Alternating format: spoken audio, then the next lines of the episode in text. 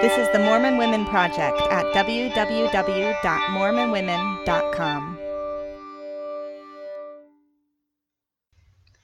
Hello, this is Meredith Nelson. Happy Mother's Day from the Mormon Women Project. We've decided to celebrate the occasion today with a discussion about our Mormon foremothers and about the women featured in At the Pulpit 185 Years of Discourses by Latter day Saint Women. It's a book recently published by the Church Historians Press and edited by Jenny Reeder and Kate Holbrook, both historians on the women's history team at the Church History Department. Jenny and Kate join me for this interview, and I hope you enjoy what they have to share. Happy Mother's Day. Kate Holbrook and Jenny Reeder, thank you for joining us to talk about your new book, At the Pulpit 185 Years of Discourses by Latter day Saint Women. Thank you. Glad We're excited. So, I want to start by reading a quote from the book. This is by Lillie Freeze, and it was given in 1880. It's on page 70. She says, From our ranks have gone to new fields of labor and will still go women whose names will be honored as far as the sound of the gospel can reach. The seeds of their success and honor were planted when they made their first feeble attempt to speak in an organized capacity. So when I read this quote, I asked myself, have their names been honored? I had never heard of Lillie Freeze until I read At the Pulpit. so, and actually quite a few of the other women in there. So I feel like this book is part of a fulfillment of Lillie's prophecy that these women's names will be honored. And I also feel like it's time to honor their names. Is that part of the motivation behind this book for you? Absolutely. I think we have a good mix of names of people that have been known and names of people that have not been known. And I love that. That's one of my favorite things. But I think, and in fact, I kind of felt that as I was, especially with the 19, I would with the 19th century up through 1910, 20. And I really felt that as I was researching, especially the women that I didn't know. Um, we'd find a particularly incredible talk by a woman I didn't know. And I felt like she wanted to be known. So, with all the digging for biographical information, um, I could feel this weird sense of weird but really cool sense of guidance in trying to find her and trying to find who she was and the correct information about her. So, yeah, I think that's a huge, huge part of this book. It's been, I, I think Jenny said that beautifully. And, and I've noticed I've also felt something like that while I've spoken, you know, giving a Relief Society fireside or something about the book. It, it's felt very holy to me, like like there were people I couldn't see celebrating the fact that these words were finally uh, reaching a broad audience. Yeah, and I felt that as I read too. Just I didn't want it to end because there was so much power in that reading process for me. And I read every footnote, you two. I just I couldn't resist because they were full of so much good information as well. I, I wanted to focus on another part of Lillie Freeze's statement. She says the seeds of their success and honor were planted when they made their first feeble attempt to speak.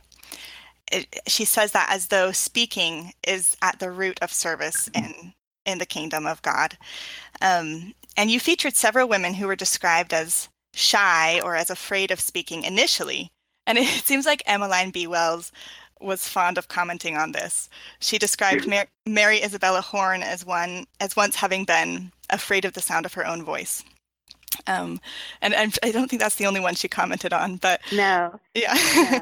women such well, as Mary Isabella Horne, Eliza R. Snow, Zina D. H. Young, Sheri Dew, they're all described in the book as as starting out shy and then growing in their confidence as speakers.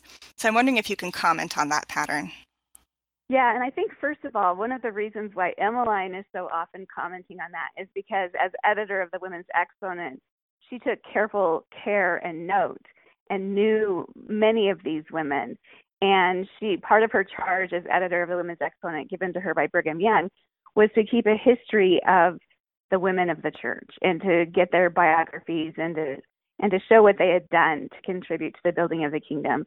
So I love that and I love that. I I think we need to make the women's exponent more accessible to to members of the church and scholars as well today. But second of all, yes, I do think it's very um, common for people, especially in the 19th century, to express um, concern or fear of speaking out loud.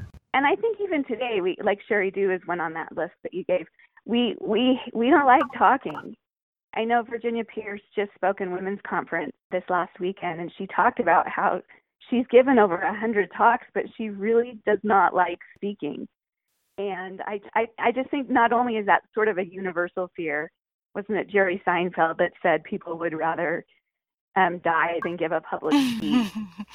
um, but I do think in the 19th century, women were like the Bible said, and even before the 19th century, um, as was said in the Bible, that women should keep silent. And of course, there were a few women who did speak up and speak out and expound and exhort.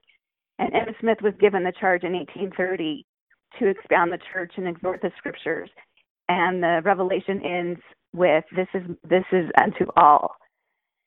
So I think it was a process of learning how to open up their voices. And I think the Relief Society especially really helped create a location where women could be with women and could feel comfortable doing that. Or the Female Institute of Health in 1852, where Phoebe Angell speaks.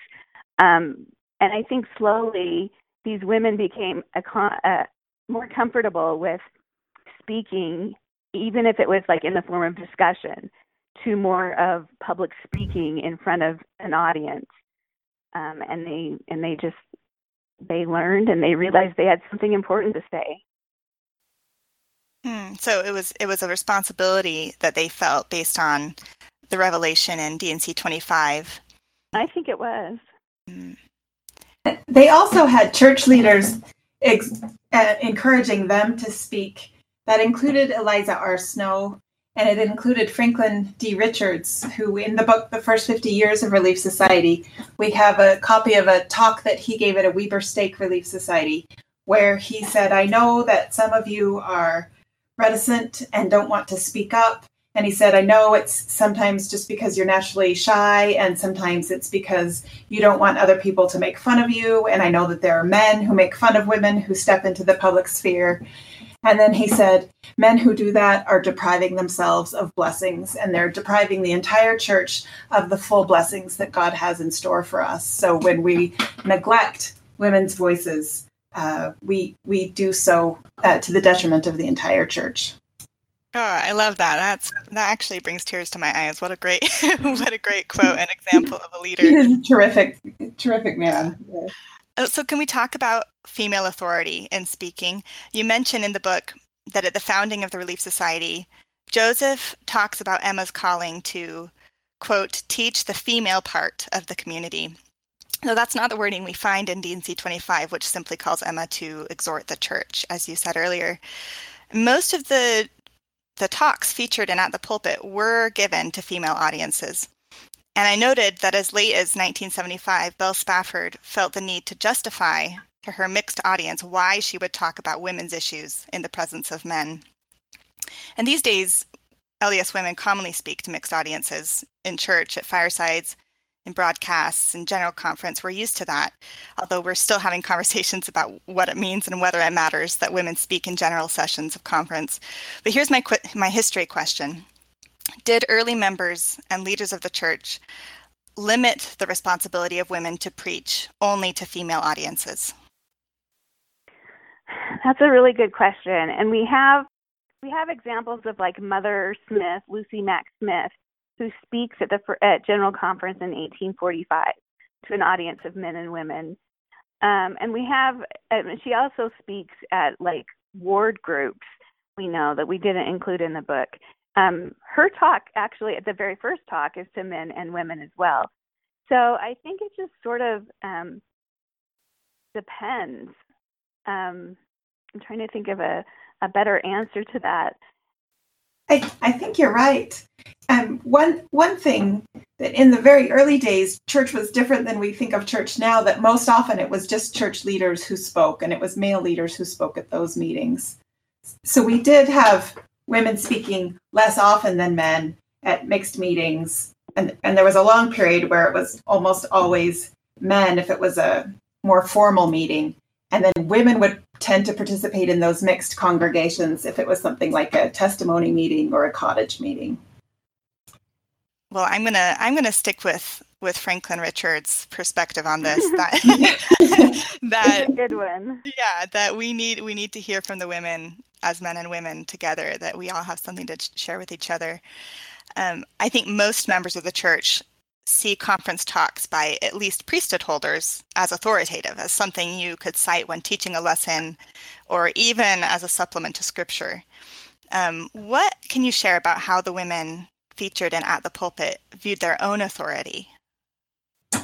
Meredith, we saw that the sources of authority from which women spoke, there were multiple sources of authority and sometimes it's just the spirit of god fills them and the people that they that are listening to the talk feel the spirit of god. And and that is the primary authority by which they speak. But often there are overlapping sources of authority. So the spirit of god is there but maybe there's also a calling that makes them particularly qualified to speak to that congregation at that time other women spoke not from any kind of a calling, not because they were on the Relief Society General Board, but because they had professional expertise that was particularly germane uh, to the t- topic they were speaking to. Um, and then some spoke from life experience. Irina Kratzer was a convert. She first learned of the church when she was living in Siberia in the early 1990s. And uh, so when she speaks, she speaks from the background of her own personal experience of knowing what it was like to to live under Soviet rule with no sense of God and a muddy sense of right and wrong that she feels the church really clarified for her, and then coming to a sense where she has uh, a lot of clarity about how to lead a life that is beneficial to others and that is personally fulfilling as well.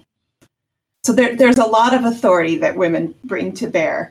And that was a question that we thought a lot about as we were writing the book, and something that uh, was very convenient for for us, and I think um, divinely convenient, um, is that both Elder Oaks and President Nelson gave important talks while we were in the process of writing this book about women's authority and about how women have authority to speak in this church, and we need to honor we need to honor women's authority to speak, and women themselves need to honor their own authority and, and speak and, and stand and participate. I think one really good example of that in the first half of the book is Jane Neyman.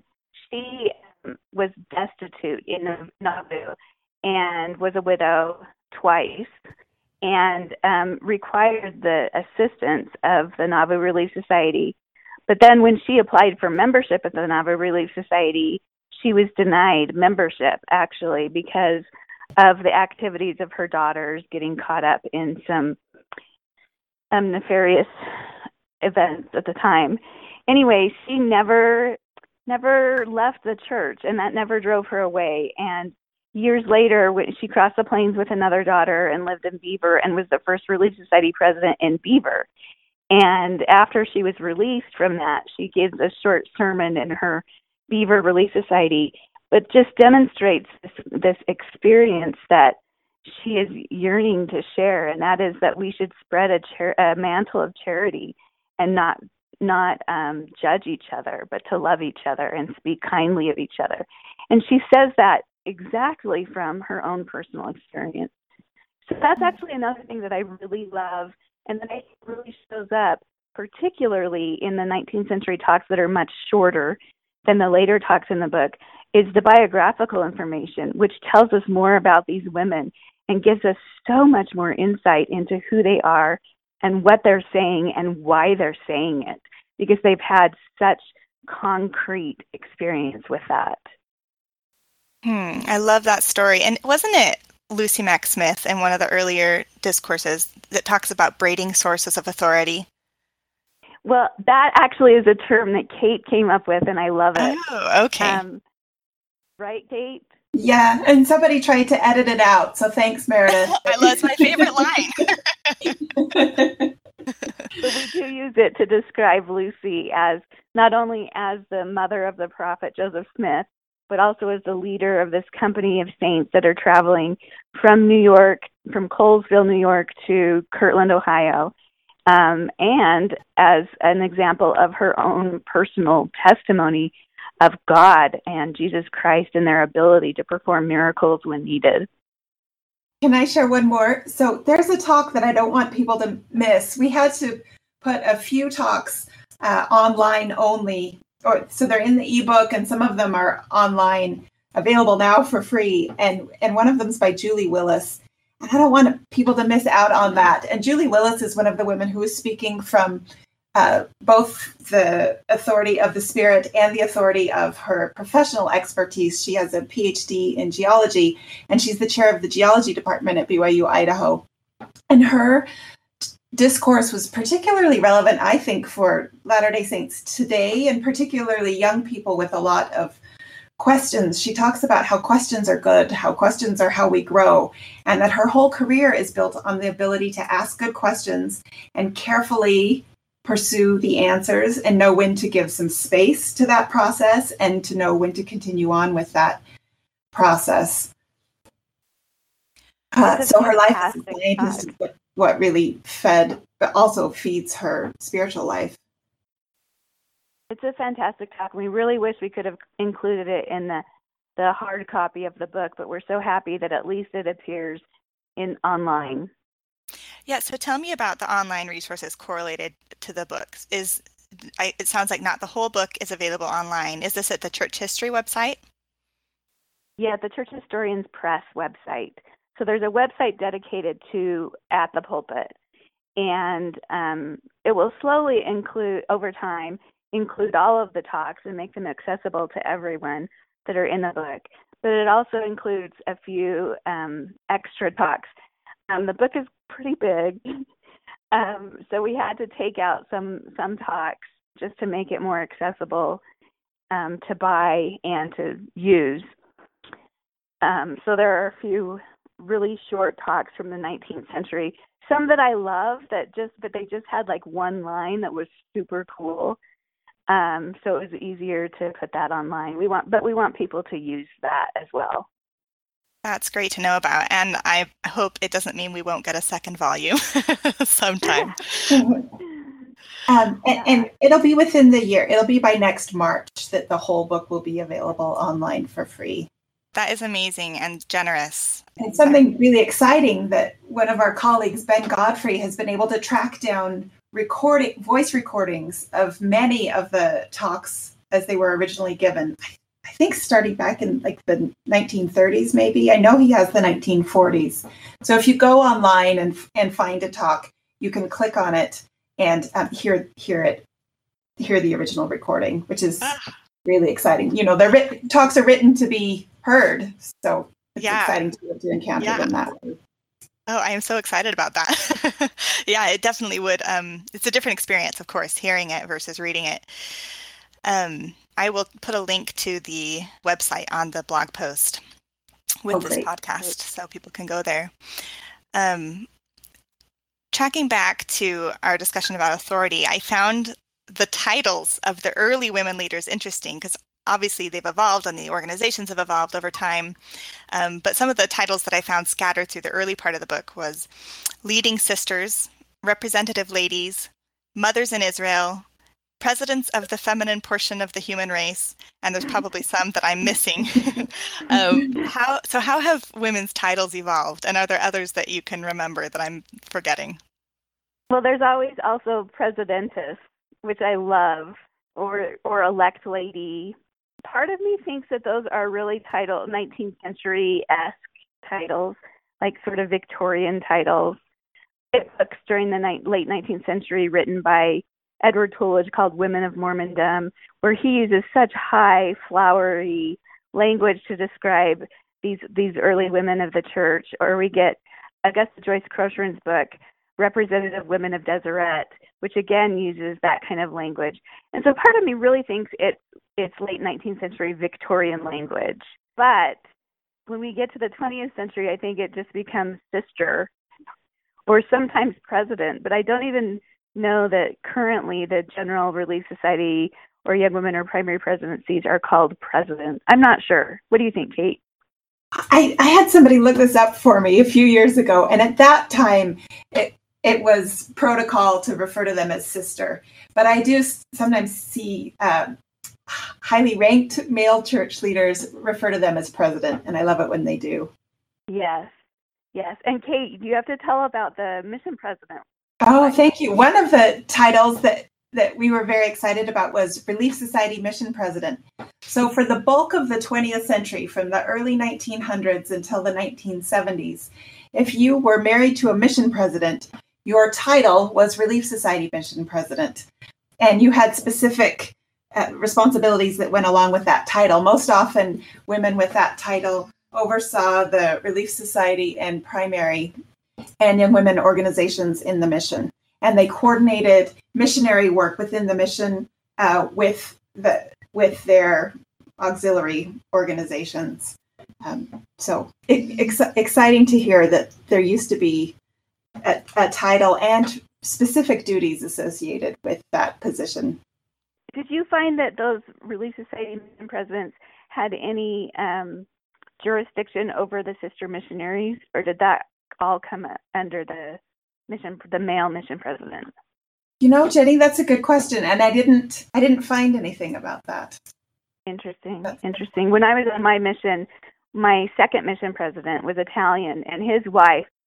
I mean, this is in the 90s, but his wife like took over all the work for the sister missionaries, and she prayed and received revelation for our transfers. And if we had problems, we would call her, and it was it was. And I think I'm sure that was an individual choice. She was a very strong-willed, wonderful woman. Um, and I remember in that footnote about the Relief Society mission president that there was another interim title before mission presidents' wives no longer had a personal title. What was that? Do you remember, Kate? No, I'm blanking on it, but that's it's my responsibility to remember. no, it's okay. We'll I know, but it oh, was last, remember, Kate. It was it was during the 70s, and during the ah. 70s is when this title became slowly dismantled because the main mission of correlation was to prioritize priesthood and to get men who had the priesthood to live up to their to their destiny as priesthood holders and also just to get everybody in the church really thinking about priesthood so priesthood reporting lines became very important and i think that's why we lost that title because they were trying to focus on the reporting line going through a priesthood holder not the broad sense of priesthood that everybody shares, but the narrow sense of priesthood in which you're ordained to a particular office. Mm-hmm. So, uh, calling. Yeah. Yeah, I think that the fact that mission presidents' wives had a title in the past is is illuminating and also promising for us that there's some precedent for that um, because they certainly do play play roles equally important to their husbands as they as they serve. And as you Absolutely. said, Jenny, different different in every mission. Yeah. Right. So I read the book cover to cover, which I, I know might not necessarily be the way it's intended to be used, um, but I really do recommend it because I noted, I just watched the church. I've always been aware that the church is an evolving organization and that it, it's an evolving set of organizations and always has been. But I was able to kind of watch it unfold in these little um, down these little paths so the titles evolved over time and and the young women's organization evolved and relief society evolved um, and i also noted uh, that, that some of the themes that were commonly addressed in these discourses um, some of them have, cha- have remained constant throughout the, the church's history and others have shifted or evolved um, and I wonder what you noted or, or what you what themes you feel have been in common throughout our history and maybe what has changed. This is such an interesting question, Meredith, and I'm glad you're asking it because I'd love to hear more about your perspective on that. Um, so our initial goal was to really use talks that were timeless and that doctrine didn't change. For example, we didn't use talks in the 19th century that focused on polygamy or um, historical events because we wanted them to be applicable to um, core gospel doctrine. Um, but obviously, some of that will change, and some of the focus on different doctrines will change over time. So that was our initial goal. And, and then you see how, so we have women throughout the book speaking about prayer. And I learn a lot from Anne Cannon and her talk about prayer, comparing it to electrical current in the way it connects us with, with mm-hmm. God. And then we learn a lot of wonderful things about receiving answers to prayer and the possibilities of that, and also what's out of our control with that from Virginia Pearce in, in her talk on prayer.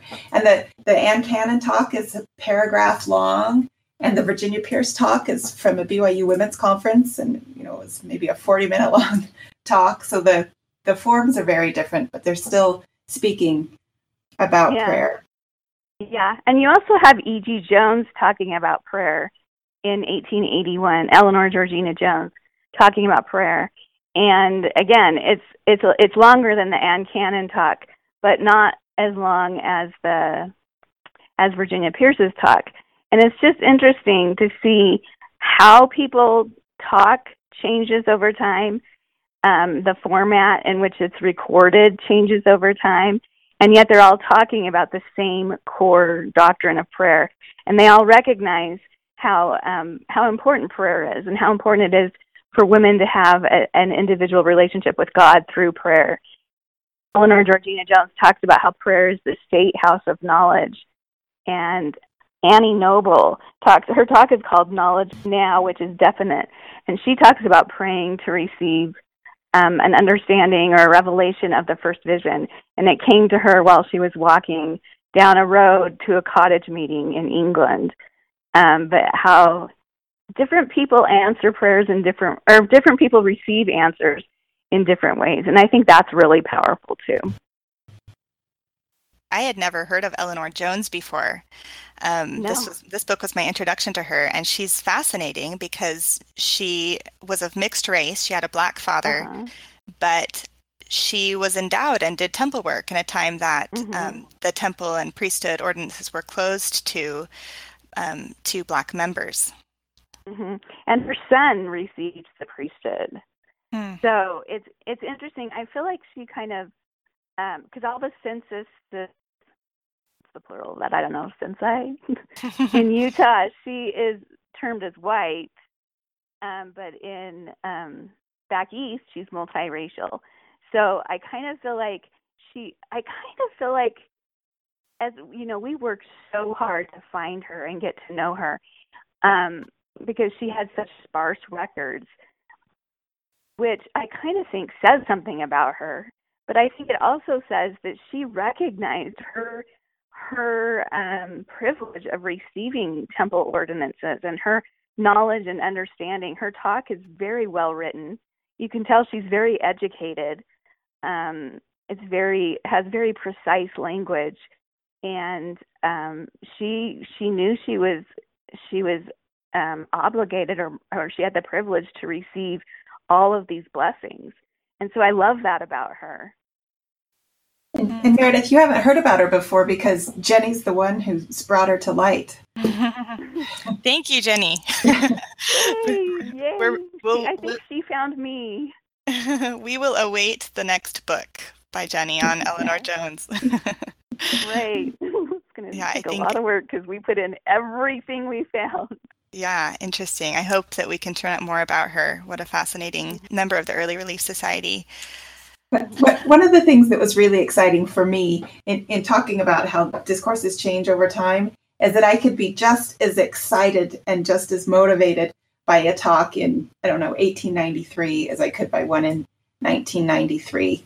One of our criteria was that, that we would include a talk in the book, is that when you finished reading it, you would just feel like you wanted to run and post something on Facebook or call your mom or your friend and, and mm-hmm. tell them about what you just read, and to see how those early talks could speak to us just the way the later talks could was, I don't know, it, it, it felt really important. I, I felt that way too. I have as many underlinings and stars in the first half as I do in the second half, and maybe even a few more because because of the surprise of how they spoke to me. Yeah. Mm-hmm some of the themes that that carried across to me were especially as the relief society was concerned were having unity being unified as women and accepting and loving each other, not gossiping about each other, mm-hmm. um, avoiding contention, and and just bringing every woman under the umbrella of the Relief Society as an equal member. And that you know that changed too. That mm-hmm. if, I didn't realize this that until was it the 70s, Relief Society membership was not automatic for every female member of the church. Before that, women what, how, what would they do? Would they apply to be members of the Relief Society and then get yeah, accepted or denied? Yeah. Yeah, that's what happened to Jane Neyman. And I and mostly in the in when the Relief Society came to Utah in the uh, 50s and 60s, mostly they would accept everyone. Like I can't really think of a time where they didn't accept. And I mean, there's a few exceptions. Mm-hmm. But but it was still something beyond regular church membership that you did. It was seen as part of church membership, but an optional part, so you could opt in or opt out. Kate, do you have any talks in the second half that are like a very local, specific congregation? It seems like as we get closer to the second half, the talks come to larger audiences. I, th- I think that's mostly true. Uh, Judy Brummer gave her talk to a specific audience. that she's given that talk hundreds of times. Right. We have some of them, like Sarah Kimball talking to the National Council of Women. So that's a large group and it's a non Mormon group. Um, we have Bathsheba Smith, who's addressing the Relief Society in general. And some of the later ones are at like Young Women's conferences. But the earlier ones seem to be to specific Relief Societies, mm-hmm. you know, mm-hmm. in a very local. That's where they had to speak and tell, like, they developed a central board of Relief Society and young women, and um, they started conjoint conferences with young men and young women. But that's that was where they had to speak. Mm-hmm. And then you get these bigger audiences, um, General Conference and BYU Women's Conference, and and other incredible opportunities, Relief Society conferences. And and devotionals at BYU for yes, first several decades uh, women weren't speaking at BYU devotionals, and then and then they began.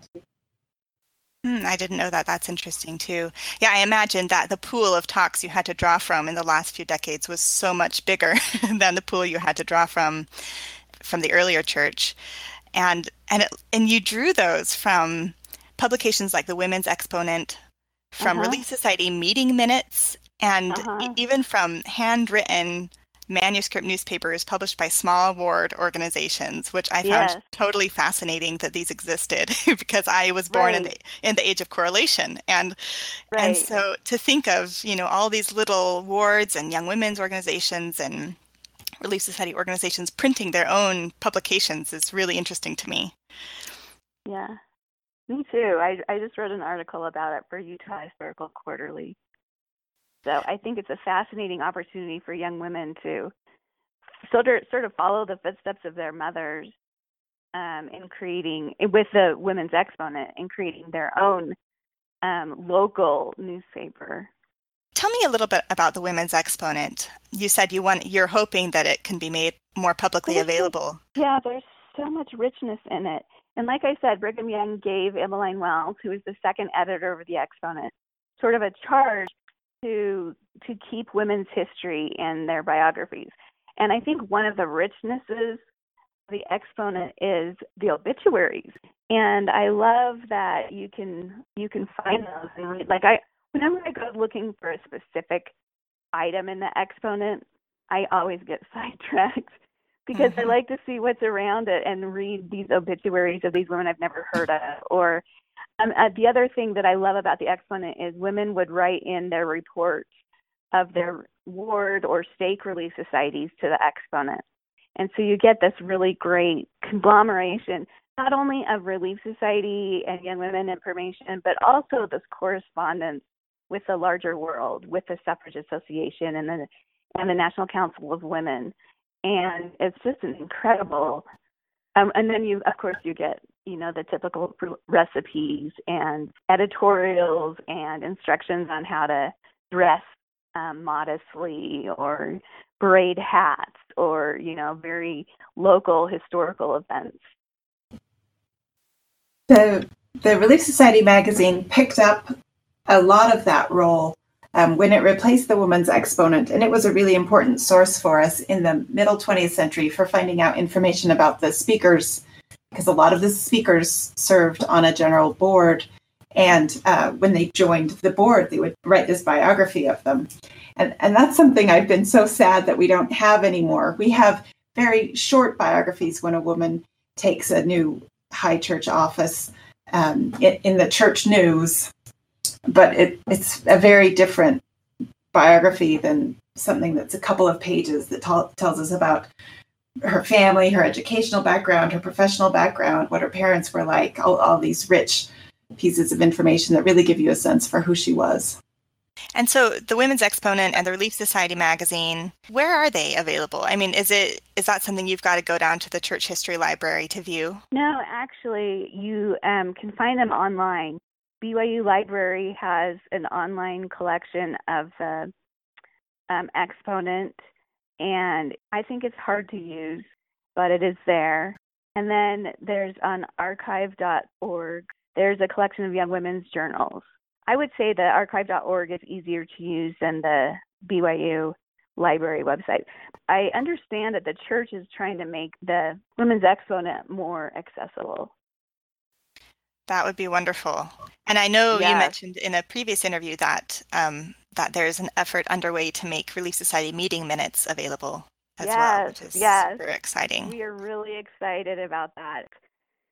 Um, but we're still working on it, and we want to make it um, an opportunity for women to participate in transcribing and indexing and being involved in actually getting the website, the index up, the database up. It's a gargantuan project. And I think that people who end up volunteering and helping us to digitize these Relief Society minute books are, are going to have their socks knocked off.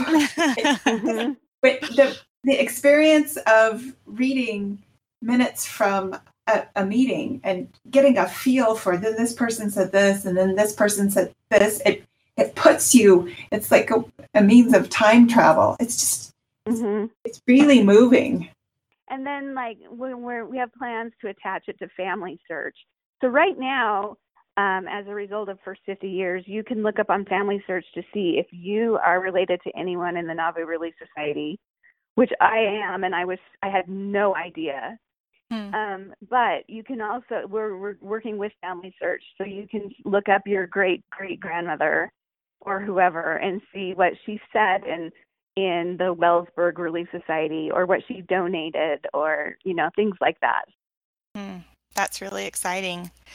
Um, you you acknowledge in the introduction of the book that most of the speakers featured in At the Pulpit are these women from Nauvoo, from Utah, mostly white women, although there are several women of color and several Europeans featured as well. Can you mm-hmm. comment mm-hmm. on what else the Church History Department is doing to address our global history? And or what is the next step to highlighting the stories and theologies and testimonies of Mormon women in other regions of the world? Meredith, um, start by emphasizing how hard we worked to get international voices into the book. And, and, the reason there isn't more is because more are not in the historical record. Mm-hmm. We just couldn't find records of them. And so the most important step is for people all over the world to keep a journal or write a memoir or, or understand that the everyday events of their lives are important and worth saving. And now that we do have areas now, instead of having all church history documents sent to Salt Lake City, we have different areas in the world where people are collecting for that particular area. So if you, you know, there's one for Africa, there's one for Europe, there's one for Asia. Um, so we think that, and then there are local people called to be the historians for that area and to encourage the recording of oral history interviews and other other things for that area. So we're hoping we'll have a much uh, broader source base thanks to this decentralization of um, church history archives. With okay. the history.lds.org, which is our as our as our department website, we've been able to highlight stories of incredible women and men from around the world. Um, there's a feature on Julie Bremer, who's in the in at the pulpit, but there's also a feature and a video for Julia Mavimbela, in South Africa. That's an incredible story, and um, quite a few. We plan on quite a few others. Um, a woman in India, and uh, a woman in oh shoot, I can't remember where she is, Asia, somewhere in Asia. Um, but it's really exciting to see these little snippets pop up and to recognize that it's so much more than the, the Mormon corridor or the Wasatch Front. Mm-hmm. Yeah, absolutely. And I will I, I I love that new resource online. It's just fantastic for for teachers and for um, the average member. And I'm going to put a plug in for the Mormon Women Project because we are a, an international platform. We've we've featured women from dozens of countries, and um, so I hope it's one place that that acts as a venue for the global voice of the yes, church and absolutely. the women in the church. So this this book left a really deep mark on me, and I want to thank you personally for the rich footnotes and for not cropping any of Francine Bennion's discourse because it was long and so wonderful. It's an amazing one, I think. So how how did editing this book impact you both personally, and which speakers or discourses spoke most deeply to you? It's a it's a hard question to answer because it really does feel like scripture in some ways to me that on a day when I need a particular message, I can go to the book and I can find um, insight on that particular message. One that I think has a particular appeal for a lot of us living today was by Jutta Busche, a German woman who joined the church in Germany and then she moved to the United States uh, because her husband was a general authority. And she talks about how difficult that culture change was for her. Everybody around her had twice as many children as she did. They were gardening and canning the produce. They were involved in the PTA. She said they were jogging and keeping photo albums and writing in their journals and climbing Mount Timpanogos. for, for her, it felt ex- exhausting and it didn't feel like her. But because these were Mormon neighbors who were acting like this, she it caused her to question a little bit what Mormon kind of Mormon was she and was she an adequate Mormon? And so she turns to God and she works out with God what kind of Mormon he needs her to be. And then she says, We are here not to conform and not to perform, but to be transformed by the Spirit of God. And I think that's a, a message that we, that's something I can say to myself every day and still benefit every day from remembering and practicing. She also talks about the need for honesty, and she says, only as we develop an honest heart do we feel the need for repentance. And that thought about the connection between honesty and repentance was life changing for me. Um, I realized that sometimes in my own spiritual life, if I'm saying a prayer and I remember some shortcoming I have, my first impulse might be to kind of push it away and, and to pretend it doesn't exist. And, and what she taught me in illuminating this relationship between honesty and repentance is to open open up my whole heart all of my thoughts in prayer and and give them to god and and give them to jesus and i feel like that vision of repentance where you're just being completely open every day and bringing it all to the altar of prayer and then letting that bring you peace bring you rest help you grow that's been uh, transformative for me. Um, I have two that I want to talk about. One is Virginia Pearce. Um, I she has this little thing, uh, a little thought that she has on a sticky note on her computer, and it says, "Keep it small, keep it simple, give it time." And she said it's not cross stitched or embroidered or framed, which I love. But um, I actually made a meme of it for my ward Facebook page because I think it's so important that we don't overdo anything. Keep it small, keep it simple, give it time. It's such a great way to deal with any issue, you know.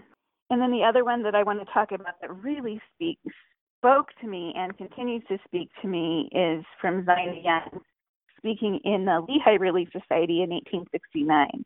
And she's one of those, Meredith, that you mentioned earlier. She starts out, and it's just a paragraph um, I'm not accustomed to public speaking, but pleased to look upon the faces of my sisters, which I love. She she's scared. She's um, anxious, but she loves these women and she knows them. And she knows them because she says something really specific. Um, if you read the minutes of the whole meeting, you see that both Brigham Young and, and Eliza R. Snow are talking about the responsibilities and duties of motherhood, which, of course, is another theme we see throughout the whole book and throughout the whole history of the church in connection with instruction given to women. But because Zina knows these women in Lehi, and she looks out and she sees Rebecca Standring, who is the secretary of this Relief Society, and she is unable to have children. And even though the, the president and first counselor and second counselor have like a combination of like a million kids, um, Zina follows with this duty. She says, I would exhort, or this charge, I would exhort you to be faithful in the discharge of every duty. And to mothers, I would say, fulfill your duties to your children, for they are blessings from God entrusted to your care. Bends out and sees Rebecca, and she says, And to you, my sisters who may not have children, be comforted. We serve a just God, and if you are faithful to his cause, it will be no less to you. And I love that because I think it's recognizing not only the diversity of sisters, but recognizing the specific individual women in that crowd and recognizing the power of God, which I think is larger than the charge of motherhood and the and and of that is is that God is here to help us and comfort us and guide us and be with us. And that just really speaks to me in a very powerful way. Hmm. Thank you for sharing that. I just want to encourage every listener to pick up this book. It is an essential addition to the LDS library and hopefully will be followed by many more volumes. Um, thank you so much, Jenny, and thank you, Kate, for joining us today. If you enjoy this podcast and the hundreds of interviews with modern Mormon women in our online library, please share with your friends and consider making a tax deductible donation at www.mormonwomen.com to help us fund interview transcription and website support.